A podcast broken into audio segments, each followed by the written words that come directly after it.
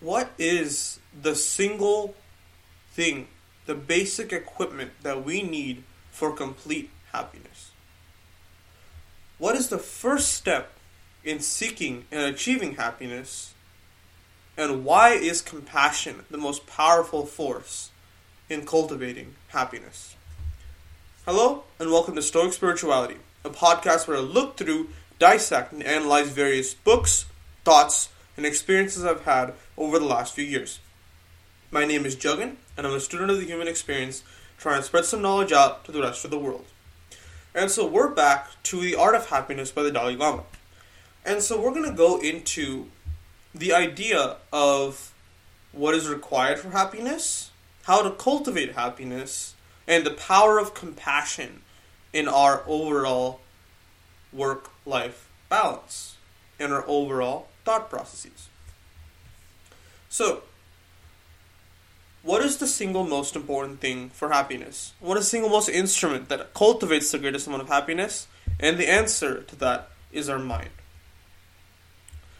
with the nuance that once our basic needs are met. This is not an illustration or explanation of your mind being able to substitute for food, shelter, and water, but rather once those are met, once those basic needs are met in our daily lives, the only basic thing, the only basic equipment we need for complete happiness and contentment is our mind. And so, there are a few steps to cultivating and seeking this kind of happiness, and I'll cover the first one in this episode. So the first step in seeking happiness is learning.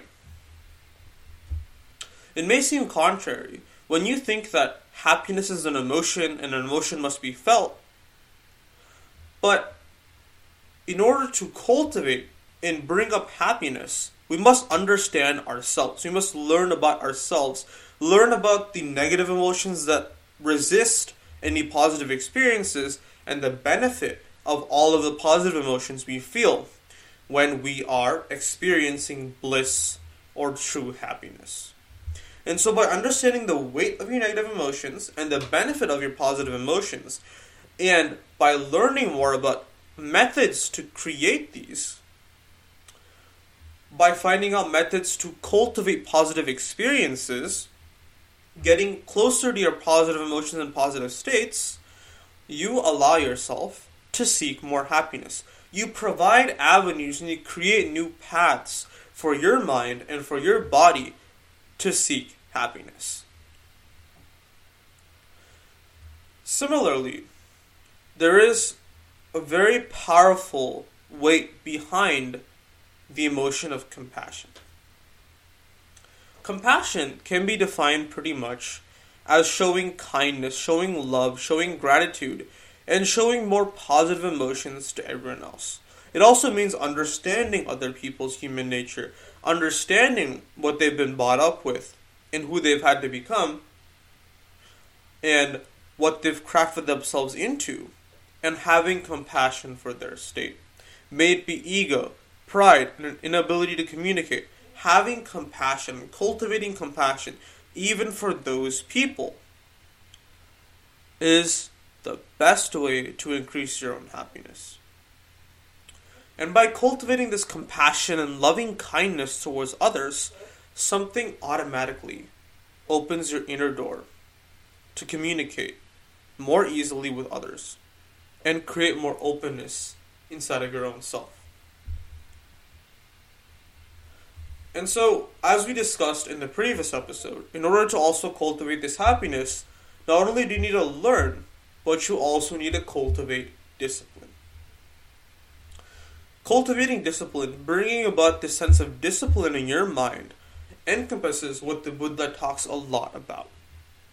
Because by cultivating discipline, you exemplify and exonerate your positive qualities, your positive experiences, and your positive emotions, and you also work with, accept, and understand your negative emotions. Not repress, but understand and work with, so that you can accept them, you can see them, and you can take actions to deal with them in a healthy and emotionally resilient and emotionally mature way. we also may not know the most wholesome behaviors, simply just by our ignorance in our lives, in terms of learning. We simply may not just know what is the best way to cultivate good habits, good emotions, good experiences, ones based on happiness, not pleasure.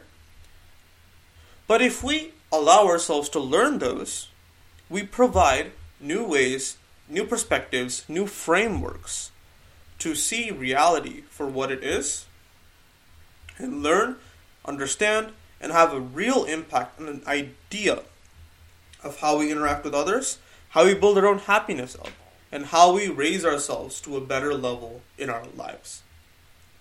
And remember, the more sophisticated your knowledge about the happiness, about what leads to this happiness, and what leads to suffering, and the idea of suffering, the more effective you will be in cultivating happiness, cultivating compassion, and increasing your overall mental state in whatever you do. And the proper utilization of this has the end goal of developing a good heart. And this change comes more from within than externally. Because externally, there are material rewards and there are different external interpretations of certain events. But internally, by cultivating a positive mindset, working with your positive and negative emotions, and cultivating more positive ones and understanding your negative ones, you can create positive experiences, lead to positive states, which overall ends with your happiness and contentment being much higher than it was before. Thank you so much for listening to this episode on the necessity for learning and happiness, the compassion we need to hold, and the discipline that is required to cultivate and continue building happiness in our daily lives. If you'd like to hear more content, feel free to drop me a follow at Stoic Spirituality on YouTube, TikTok, and Instagram, and feel free to drop me a follow on whichever platform you listen to this podcast on. Thank you so much for listening, and see you guys next time.